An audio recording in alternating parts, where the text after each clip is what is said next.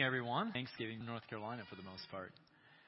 Um, we have a lot to be thankful for, though. Uh, it was really good for me to just reflect this week and think of the amazing blessings that God has given us. Uh, sometimes we just need to stop and just remind ourselves of the things that we should be thankful for because we forget, we start taking things for granted. And God deserves thanksgiving from his people. Have a little background music here. So we've been going through First Peter for the last um, six weeks or so. Last Sunday we took a break from that. We went to Psalm two, um, and this week we are back in chapter three. So if you want to just grab your Bibles and stand with me, we're going to read verses 13 through 22.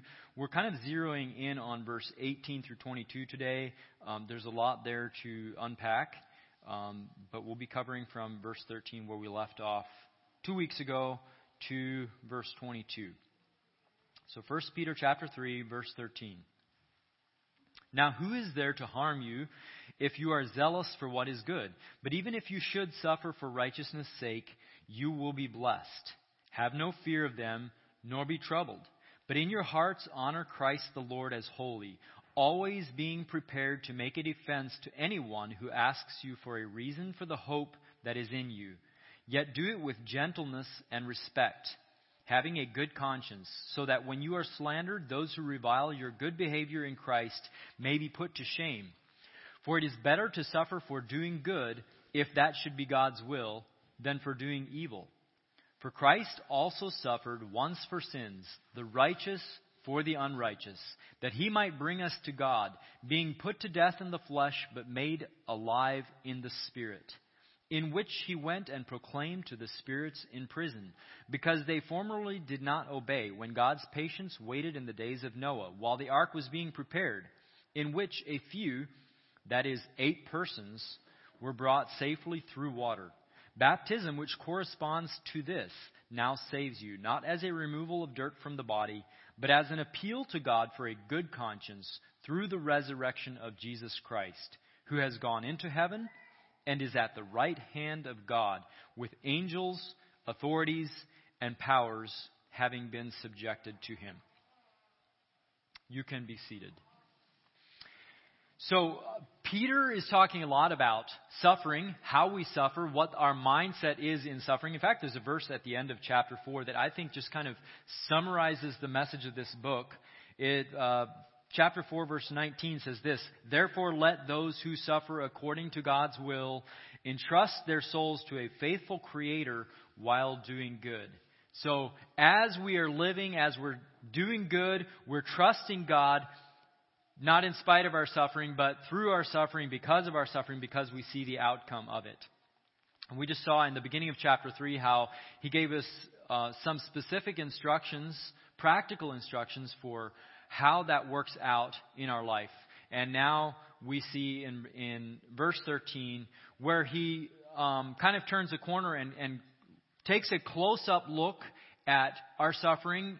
And more specifically, he gives us a well grounded reason for our suffering, um, as we're going to see from verse 18 through 22. I'm really excited about this part. I think it's uh, a, a really important part of the book, and there's some wonderful truths in here that we're going to see today. So he starts out Who is there to harm you if you are zealous for what is good? And if you read the rest of the book, you'll realize that this is probably a rhetorical question because he's already said that you are going to suffer. Expect suffering. In fact, don't just expect suffering because other people are mean, but because of God's purposes in your life, you can expect to suffer. So he says, if you're zealous for what he's doing good, who is there to harm you? Well, lots of people. There's lots of people that are going to harm you. Um, and Jesus told his disciples, "I'm sending you out into the world as sheep among wolves." I don't know if you if you can uh, get a picture of what happens when sheep go out into like among wolves. Guess what's going to happen? The wolves are going to turn on the sheep. They're going to attack them. He says that's how it's going to be for you guys when you go out. You're going to be like sheep among wolves. Beware of men. They'll deliver you to courts. They're going to um, flog you in the synagogues, and you'll be dragged before governors and kings for my name's sake. to bear witness before the Gentiles, and you'll be hated by everyone, he said, for my name's sake. But when that happens, if you should suffer for righteousness' sake, you will be blessed. Um, Matthew 5, Jesus said the words that we're all familiar with Blessed are you when others revile you and persecute you and utter all kinds of evil against you falsely for my sake. And that, that word blessed, um, some translations I think put it as happy. It means, it means you're well off, you're fortunate. I think happy might be a weak translation because we often think of that as an emotion rather than as an actual state of being. Like, you are well off if you're evil spoken of and mistreated. Um, and in chapter 4, Peter repeats this idea. He says, If you're insulted for the name of Christ, you are blessed because the Spirit of glory and of Christ rests on you. So he says, Have no fear of them. Don't, when this happens, don't be afraid. Echoing Jesus' teaching again in, in Matthew chapter 10, where he says, Don't fear those who can kill the body, but have no, no power over the, the soul. Rather, fear him who can destroy both body and soul in hell. Um, in fact, he said, Don't even worry what you're going to do when you find yourself in a situation of hostility. Don't worry what you're going to say because uh, the, the Spirit of your Father speaks through you, and He will give you in that moment what you need to say. So, a position of confidence in the face of opposition. Verse 15, but in your hearts honor Christ the Lord as holy. Or you could say sanctify Christ as Lord. Set him apart in your heart as Lord. Do you know what lies on the opposite side of the spectrum of being afraid for yourself, afraid of those who persecute you and speak evil of you? On the opposite side of that is honoring Christ as Lord, setting him apart as holy, having a right view of who Christ is. That, that's on the opposite end of the spectrum from fear and self protection. There's nothing that will equip us for suffering like having a view of who Christ is, what he suffered, what he accomplished through his suffering, his triumph over suffering, his glorified state at the right hand of God, in your hearts, set him apart as holy, because this is what will take you through suffering victoriously. On the other hand, idolatry kills our ability, uh, our ability to suffer for the sake of Christ. When you love anything else in the place of Christ, the cost of suffering begins to outweigh its benefits. Fact. I can see it so plainly in my own experience, my own life.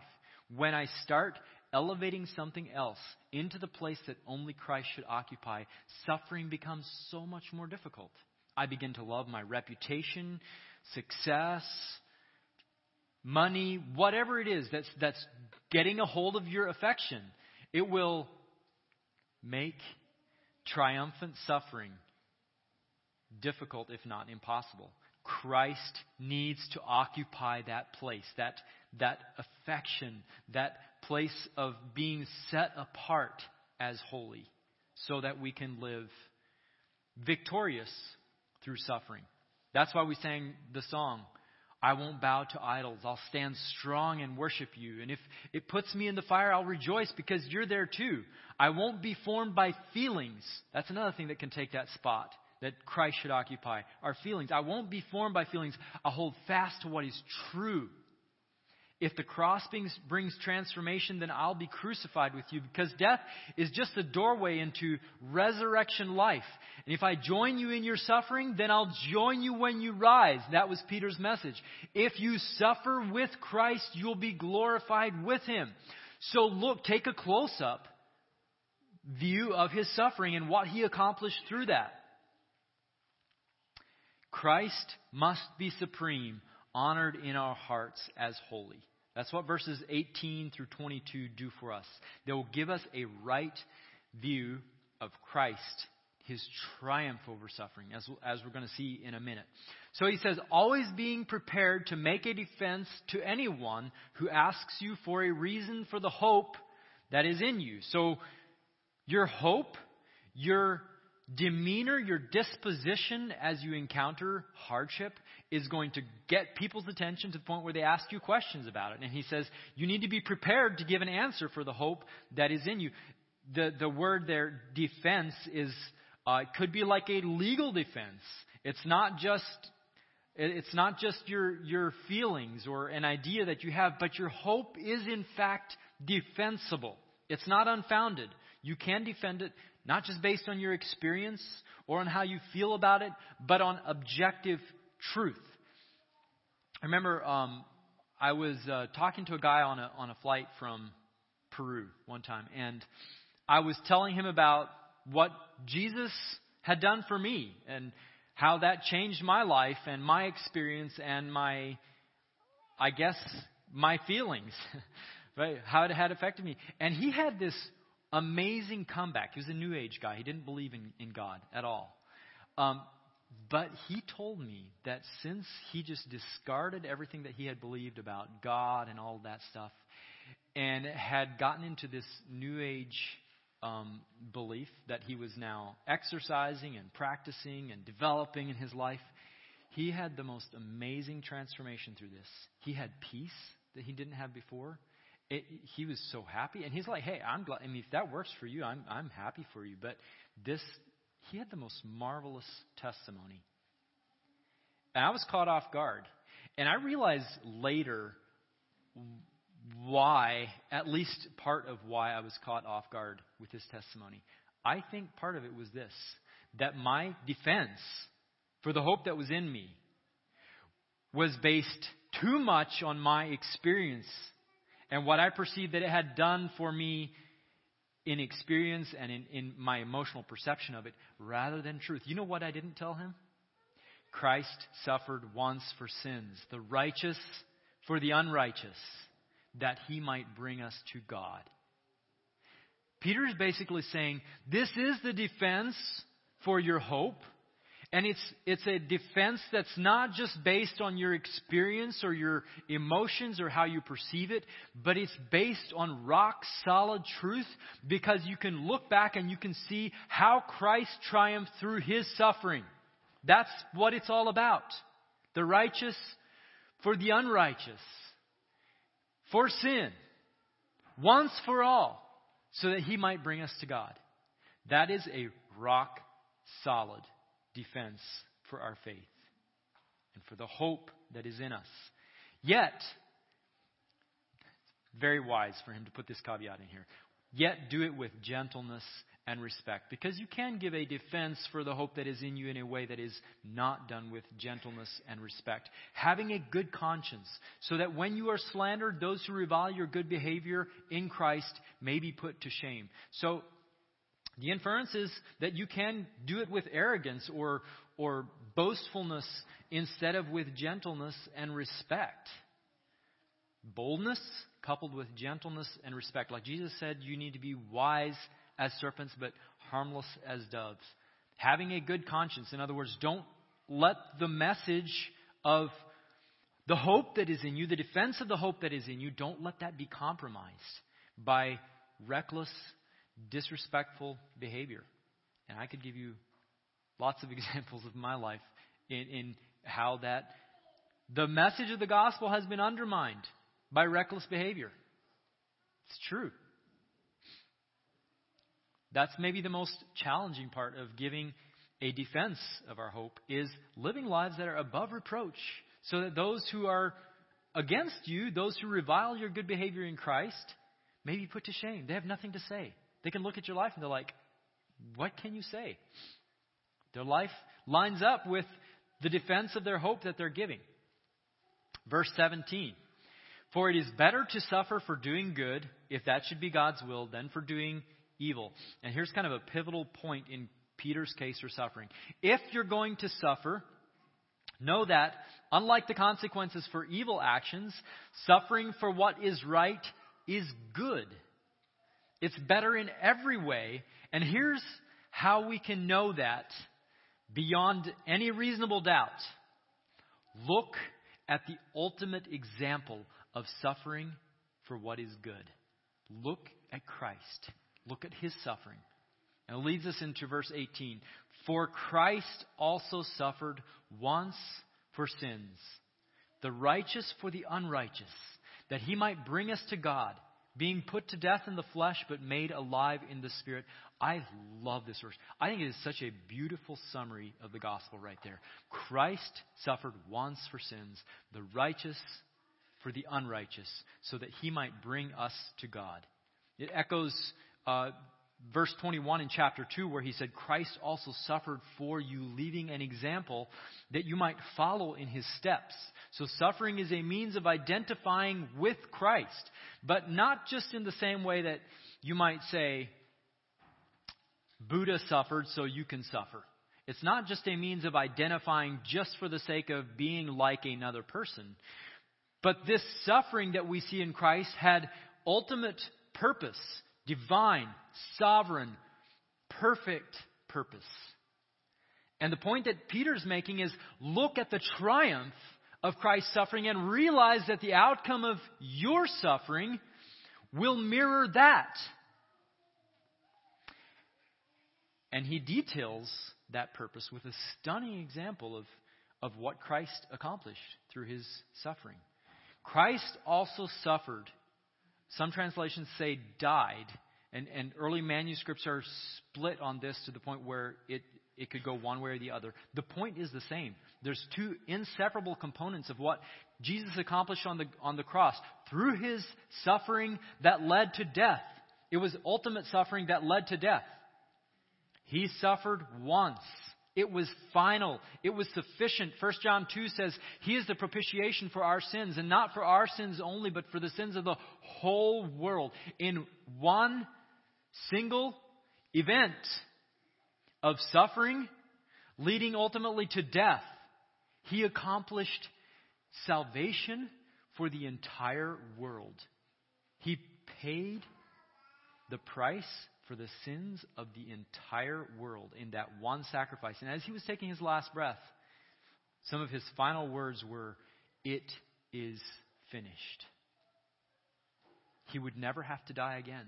He would never have to offer another sacrifice to add to what was accomplished right there in that moment.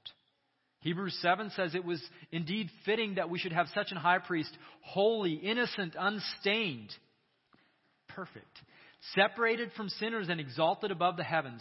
He has no need, like those former high priests, to offer sacrifice daily, first for his own sins and then for those of the people, since he did this once for all. There it is again. Once for all, when he offered up himself.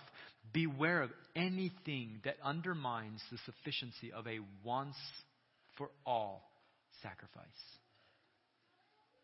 I think maybe this is one of the most devious things that the enemy does in, in most of us as believers. Any way possible that he can get us distracted, get us to add something, get us to take away something from this once for all sacrifice. That is his primary objective. You know why? Because it was the greatest triumph over evil that ever existed. I was thinking about that. We are, we are right now living in a very, very small segment of time, sandwiched by eternity, eternity past and eternity, eternity future. And if you look at the gospel, the message of the gospel, God is saying, This is the greatest display of my glory and of who I am throughout all eternity.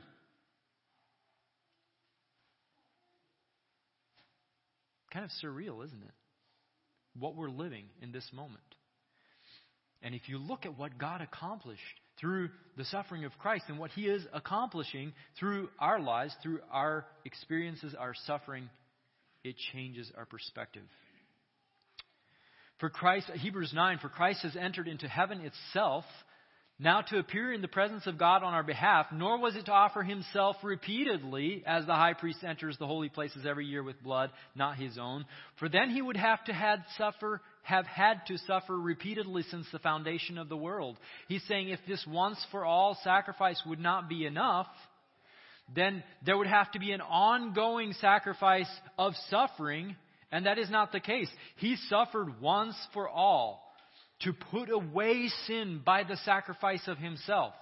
And just as it is appointed for man once to die, and after that comes judgment, so Christ, having been offered once to bear the sins of many, that is the whole world, will appear a second time, not to deal with sin, but to save those who are eagerly waiting for him. For those who believe in the once for all sacrifice that he made. He died for sin. That was the ultimate purpose of his suffering was to overcome sin, to destroy its power, to once and for all overcome the forces of evil, sin, death, and hell. Romans 8 3, for what God has done, for God has done what the law, weakened by the flesh, could not do, by sending his own Son in the likeness of sinful flesh and for sin, he condemned sin in the flesh in order that the righteous requirement of the law might be fulfilled in us. His death put an end to sin, to the power of sin.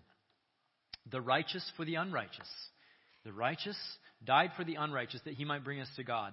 So substitution. He suffered and died in our place. First, uh, 2 Corinthians 5 says, For our sake he made him to be sin who knew no sin, so that in him we might become the righteousness of God. There's the exchange. He became sin for us. And in, in, in a little bit here, we're going to see um, why that was so important. He became sin so that we who did not know righteousness could be made righteousness. He who knew no sin was made sin so that in him we might become the righteousness of God. This was because we could not. There's no way that the unrighteous could expiate for the sins of the unrighteous. It had to be a perfect sacrifice. Romans 5 says, while we were still weak, that is, incapable, unable to help ourselves, at the right time Christ died for the ungodly. For one will scarcely die for a righteous person, though perhaps for a good reason one would dare even to die. But God shows his love for us in that while we were still sinners, Christ died for us. Since therefore we have been justified by his blood, much more we shall be saved by him from the wrath of God, so that he might bring us to God. That's the purpose. The righteous for the unrighteous, that he might bring us to God. It's the ultimate purpose of his suffering is to take us who were far away from God, who were spiritually dead, separated from God, and bring us into relationship, union with God, who is life so that as sin reigned in death, grace also might reign through righteousness, leading to eternal life through Jesus Christ our Lord. Romans 5. Now we get to verse 18. Uh, 18, the last half of 18. Being put to death in the flesh, but made alive in the spirit. Verse 19. In which he went and proclaimed to the spirits in prison, because they formerly did not obey when God's patience waited in the days of Noah, while the ark was being prepared, in which a few, that is, eight persons were brought safely through the water. So it's kind of unfortunate that there's a verse division between 18 and 19 because what we do is we, we read we read verse 18 and we're like, wow, that's a glorious truth. The righteous dying for the unrighteous, putting away sin so he might bring us to God. And then we stop and, and then we start reading verse 19 and we're like, whoa, this is really weird. It's a little confusing. In which he went and proclaimed to the spirits in prison because they formerly did not obey when God's patience waited in the do- days of Noah. Now, this is a difficult passage, and, and I expect it will still be a difficult passage when we leave here today. So just want to put that out there.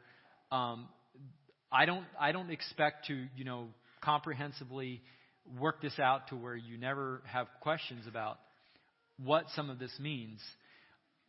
But there's a beautiful truth in here that sometimes gets missed in, in the, the muck and the fog of what this might mean and might not mean. And rather than looking at all of the different interpretations that are commonly held on this verse, uh, we're going to look at one specifically that I think fits the passage perfectly. I think it fits both the context here, what, what Peter is saying through this passage, and it fits with the rest of Scripture, with 2 Peter, with Jude, with Hebrews. Um, there's other passages that fit into this view of it. Uh, Dr. MacArthur preached a wonderful series back in the 80s on this passage, and and I really felt like it brought a lot of clarity. Um, so I'm I'm really grateful for his input in this. I I wrestled with this for a while. Uh, that's why we kind of went to Psalm 2 last week because I just wasn't sure on uh, some of this. But I felt like this week, not only the not only the the mechanics of like you know what does this word mean? Who is this referring to? Where was that? Not only that became clearer but like the the central focus of what is being said here um, became a lot clearer to me. So i'm grateful for that. I think that um, probably the most important piece of the puzzle is to not lose the central theme of, the, of this whole passage. Peter was making the point that Christ's suffering and death gloriously fulfilled and revealed God's purposes in that he triumphed through suffering. Not in spite of it, but because of it, through it. Verse 19, in which he went and proclaimed to the spirits in prison. Now, this is referring to what he just said in verse 18 where Christ was put to death in the flesh and made alive in the spirit. Put to death in the flesh, but made alive in the spirit in which he went and proclaimed his spirits in prison. So, when was he put to death in the flesh? That's relatively straightforward. We know that he was crucified and he bodily, physically died for sin that word has that word died has the nuance of not just like dying in your sleep of natural causes, but of a of a violent death, being put to death. He was put to death in the flesh. He was killed. He was put to death at the hands of criminals. So this isn't too hard to understand. He was put to death in the flesh, but made alive in the spirit. What does that mean? Well, it could mean that he was made alive in the Spirit of God or by the Holy Spirit. There's not a way to differentiate between capital S Spirit and small s Spirit. So it could mean that, that the Spirit of God raised him, but that would mean that he was raising him physically from the dead, right? Because he was put to death in the flesh, but made alive in the Spirit, contrasting the fact that he died in the flesh. So it doesn't really make a lot of sense to me that, that that would be saying he was put to death in the flesh, but then he was raised in the flesh by the Spirit. But I think there's something else that he's contrasting here. That while he was put to death in the flesh, he triumphed in being made alive simultaneously in the Spirit. He didn't cease to exist when he died bodily. He still lived in the Spirit. In fact, that was the whole point of conquering sin and death in that his spirit was made alive through his bodily death. So when was he made alive in the spirit? Doesn't that infer that he died spiritually? And we know what spiritual death is, right? It's separation from God as a result, a consequence of sin. Remember when Jesus was hanging on the cross? What he cried out? My God, my God, why have you forsaken me? Spiritual death. Why? Because he was made sin. And sin cannot be in the presence of God. He experienced, he tasted death. Not only bodily, physically, but spiritually, he tasted death. However, Jesus knew that his spiritual death, his spiritual separation from God, was very temporary to accomplish the purpose of being made sin so that he could destroy sin through his death. Because sin would have no more dominion over him. So it was during this event, or in concert with this event of being physically put to death because of sin, but spiritually made alive because of triumphing over sin, that Jesus went and proclaimed to the spirits in prison. As his body was put to death, the power of sin was destroyed, and his spirit was made alive, reunited with God the Father through the Spirit. So, where was Jesus during this time? when his body was still physically very much dead. And no, he wasn't just in a coma in, in the coolness of the tomb, waiting for, uh, for a little breeze to revive him. He was dead. He was bodily, physically dead. And in that time, his spirit was no longer dead. You remember what he said just before he died? Father, into your hands I commit my spirit. He knew he was going, his spirit was going back to God, back to union with God. Isn't that a glorious truth? That through his physical death, as he was destroying sin through physical death, his spirit was made alive and reunited with God. And that's exactly what we experience. As we die with him, as our old man dies with him, our spirit is made alive and united with God. So, in the which, in which, being, being put to death in the flesh but made alive in the spirit, he went and preached or proclaimed to the spirits in prison. Now, who are these imprisoned spirits? We do know a few things about them. They were in captivity, they were bound in a, in a place of imprisonment. They were disobedient during the time of Noah while God was patiently waiting for people to repent.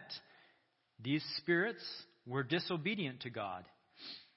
They were singled out as recipients for this proclamation from Christ. During this time when his body was put to death, but his spirit was alive, they were singled out as needing a special proclamation of what Jesus had just accomplished. And some people think they were the humans who perished in the flood, that the message of Christ's victory was either proclaimed to them as an indictment of their disobedience and unbelief, or some say even as yet another opportunity to repent. Now, now, I think the second option does not fit with the rest of Scripture, where it teaches that our opportunity for agreeing with God, for repentance, is in this life. And I think the first option seems odd because what did the people of Noah's day do to merit yet another proclamation of righteousness? You know what was happening during the entire time that, that Noah was building the ark? he was preaching righteousness. The ark was a boat for one year, but it was a sermon for all the decades that it was being built. Noah was proclaiming, preaching righteousness to the people. And you know what's amazing? That out of all those people, no one outside of Noah's immediate family thought that God was worthwhile listening to, or that this message of righteousness was worth hearing. Another reason that I don't think it's talking about the humans that perished in the flood is that spirits is generally used to refer to angels, unless it's given with a qualifier, like where it says uh, the spirits of just men made perfect, is generally speaking of of angels, either angels in heaven, the elect angels, or the fallen angels, demons uh, that are on earth. And I think that these spirits who received this proclamation were fallen angels from before the flood. And the more I look at this passage and other passages that relate to it, the more I think this view makes a lot of sense. Uh, we'll look at why. Most importantly, I think it fits perfectly with what Peter was saying through this passage the triumph of Christ's suffering. Peter drops the line here. He, he went and preached to the spirits in prison as though he expects his audience to understand what, what he's referencing. And this isn't the only place that this happens. Later in, in his second letter, 2 Peter chapter 2, he says, For if God did not spare angels when they sinned, but cast them into hell and committed them to chains of gloomy darkness to be kept until the judgment, and if he did not spare the ancient world, but preserved Noah, a herald of righteousness, with seven others, so he's tying this to Noah and the flood. And then he turns to Sodom and Gomorrah.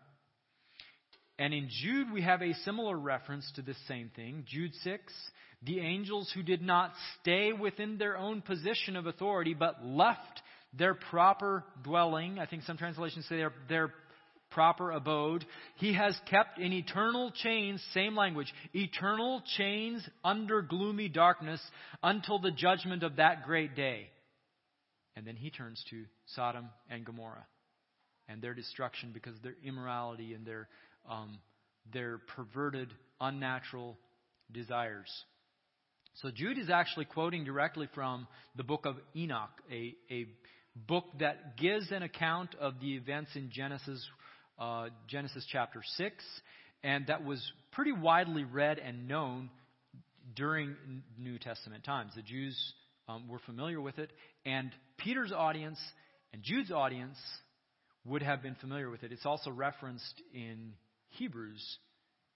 So Jude is quoting directly from here. Peter uses language that's very similar, and it seems like he expects his audience to simply know what the story is. Genesis 6, verse 1 says this When man began to multiply on the face of the land, and daughters were born to them, the sons of God saw that the daughters of man were attractive, and they took as their wives any they choose, any they chose.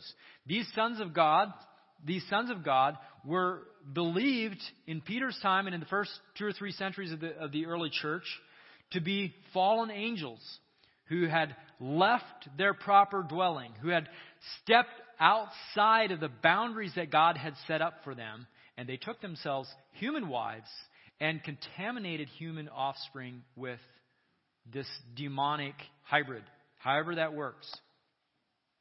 Consequently, because they stepped outside of their, their God given boundaries, God imprisoned them. He subjected them to chains, imprisoned in gloomy darkness, awaiting the judgment of the great day. You, you might say, don't all demons overstep their bonds, their, their bounds? In a, in a sense, yes. They, they've all been, they've all fallen from their previous glory because they rebelled against God.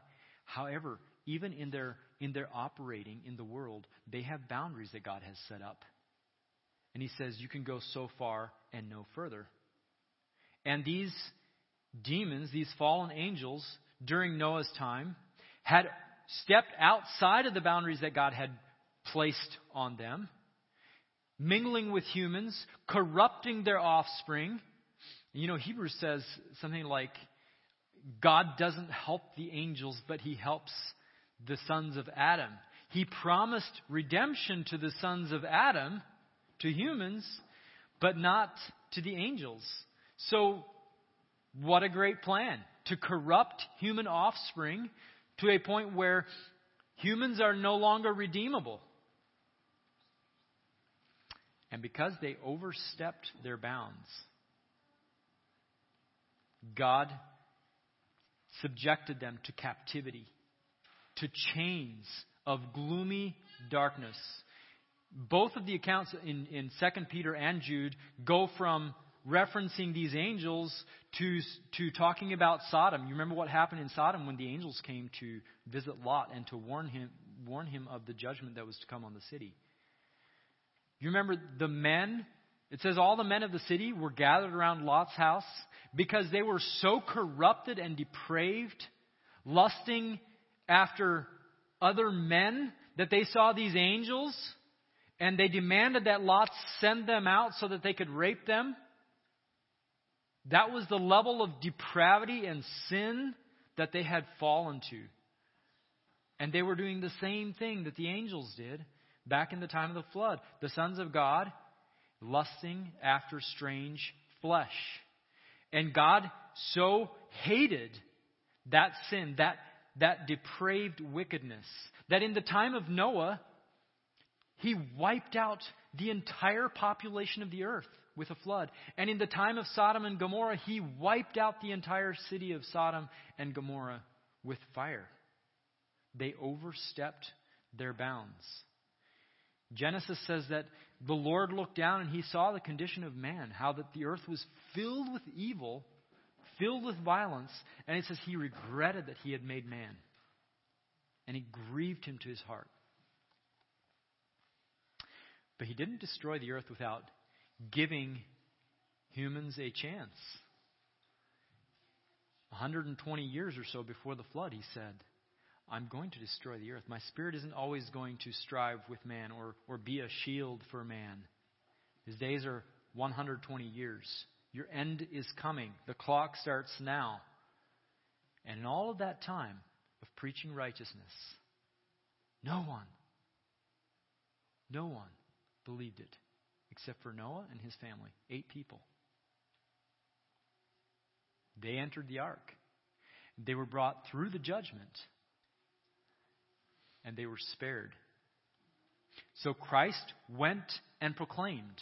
It makes sense from this perspective that these demons that were no longer roaming the earth and that couldn't witness the events that had just occurred of Christ dying, being made a sacrifice for sins, conquering Satan through his death, that Christ would go and proclaim his victory to them since they were in captivity, in chains, under gloomy darkness, reserved for judgment at the great day. This word proclaim can mean to herald. Like military generals who would come back from uh, winning a war, they would send heralds out throughout all the towns and cities to proclaim their victory, to establish their dominion over their conquered territory, to assert their dominance, to let everyone know what had happened and what, those, what the implications of that victory would be for the future. And so Christ heralded the ultimate triumph over evil when he went and proclaimed to spirits in prison. And Peter is saying, now would you look at that outcome? Look at the outcome of Christ's suffering. Ultimate victory over evil. Verse 21, baptism, which corresponds to this, now saves you, not as a removal of dirt from the body, but as an appeal to God for a good conscience through the resurrection of Jesus Christ, who has gone into heaven and is at the right hand of God, with angels, authorities, and powers having been subjected to him. You see it? He went up to heaven, but before he went up to heaven, angels, authorities, and powers, the entire realm of darkness, subjected to him because of his victory on the cross. And baptism corresponds to this, to Noah and his family being rescued from judgment. They weren't just miraculously transported to another planet. They didn't go to Mars and hang out there for a year while God destroyed the earth. But rather, God had them build an ark which served as a message of righteousness to the people who saw it. And they entered the ark, which was then immersed in judgment. The floodwaters beneath, rain coming down on top of it. The ark went through the judgment, surrounded by destruction. It passed through judgment safely. Baptism, immersion, that's the word. Immersion into Christ corresponds with this. We die with him.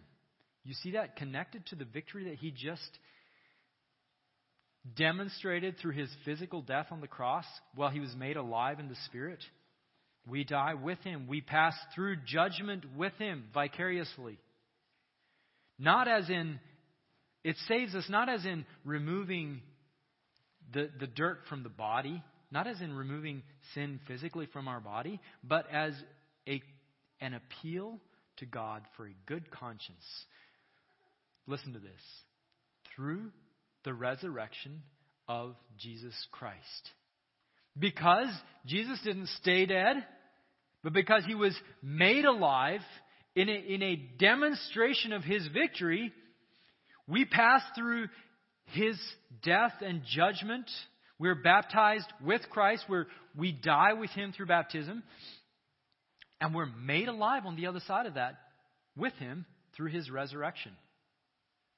I, I just love this analogy. We're appealing to God for a good conscience. Conscience, the legal and moral implications of our sin are disposed of through the death of Christ as we die with Him, as we pass through judgment with Him, and we come out on the other side of that, made alive through his resurrection.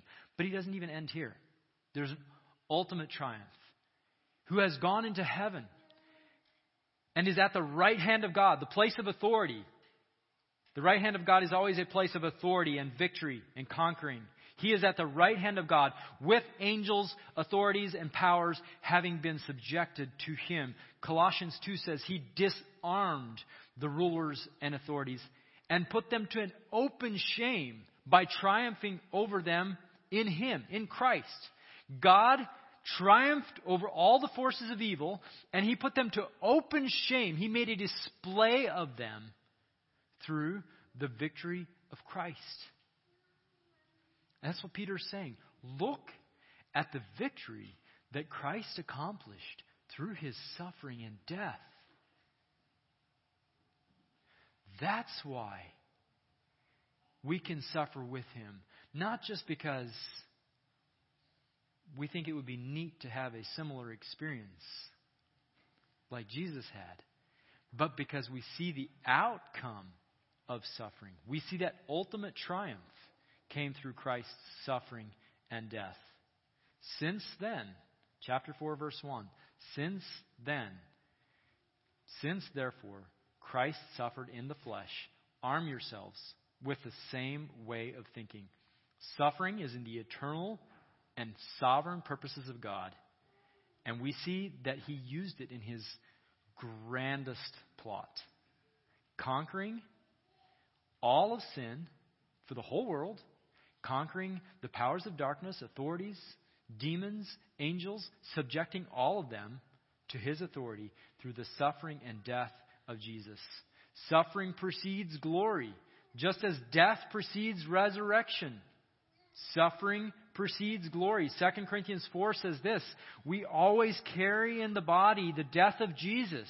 We're living out this death through our suffering, through our identifying with Him in the way we live, so that the life of Jesus may also be made manifest in our bodies. For we who live are always being given over to death for Jesus' sake, so that the life of Jesus also may be manifested in our mortal flesh. Paul saw, saw that clearly. Suffering, death precedes glory and resurrection. Philippians 3, he said, So that I may know him in the power of his resurrection and may share his sufferings, being made like him in his death, that by any means possible I may attain the resurrection from the dead. In chapter 5, Peter says this After you have suffered a little while, the God of all grace, who has called you to his eternal glory in Christ, will himself restore, confirm, strengthen, and establish you. To him be dominion forever and ever. Amen. And then there's a verse in 2 Corinthians 4 that I just absolutely love. And I know we've brought it up before in this book, but I, I just think it fits so well with the theme of 1 Peter for this light, momentary affliction. Light, momentary affliction is preparing for us. The, light, momentary affliction is the thing that is preparing for us. It's not just an incidental, it's not just an unfortunate happenstance that you happen to be walking through a fiery trial. It is preparing for us an eternal weight of glory beyond all comparison. And nowhere can we see that more clearly than in what the outcome was of Jesus' suffering. That's what Peter's saying. Look at Jesus. Look at the outcome of his suffering. Look at what he accomplished through that. Look at the triumph over the powers of darkness. Look at the fact that he died once for all. That he eliminated the power of sin through his suffering and death and subsequent resurrection. The righteous for the unrighteous, so that he might bring us to God. And when you encounter difficulty, opposition, suffering, discomfort in your life, you can look at the suffering of Christ and the outcome of that, and you can say with confidence, that is what God does through suffering. That's what He does through trials. That's what He does through whatever He has placed in front of you. He's working an exceeding, eternal weight of glory beyond all comparison. Let's pray. God, we thank you for what you are accomplishing through our suffering and as we look at the suffering of Christ and we, what he accomplished through that, what you accomplished through his death on the cross, we see the glory that comes after suffering, after death. We see that resurrection follows death. And we know that because we have died with Christ, we will also rise with him. And we know that because we suffer with him, we will experience so much greater a degree of glory when we are with him. God just enable us to see this in the sufferings that we encounter in our daily life, even the small things, where we tend to get bogged down with the situation itself and we don't see the, the glory that you are working through our trials. Help us to look squarely at Jesus, to always be ready to give a defense for the hope that is in us, the hope that rests on what Christ has accomplished for us. Thank you for your great love that you demonstrated to us through Jesus Christ. We love you. In Jesus' name, amen.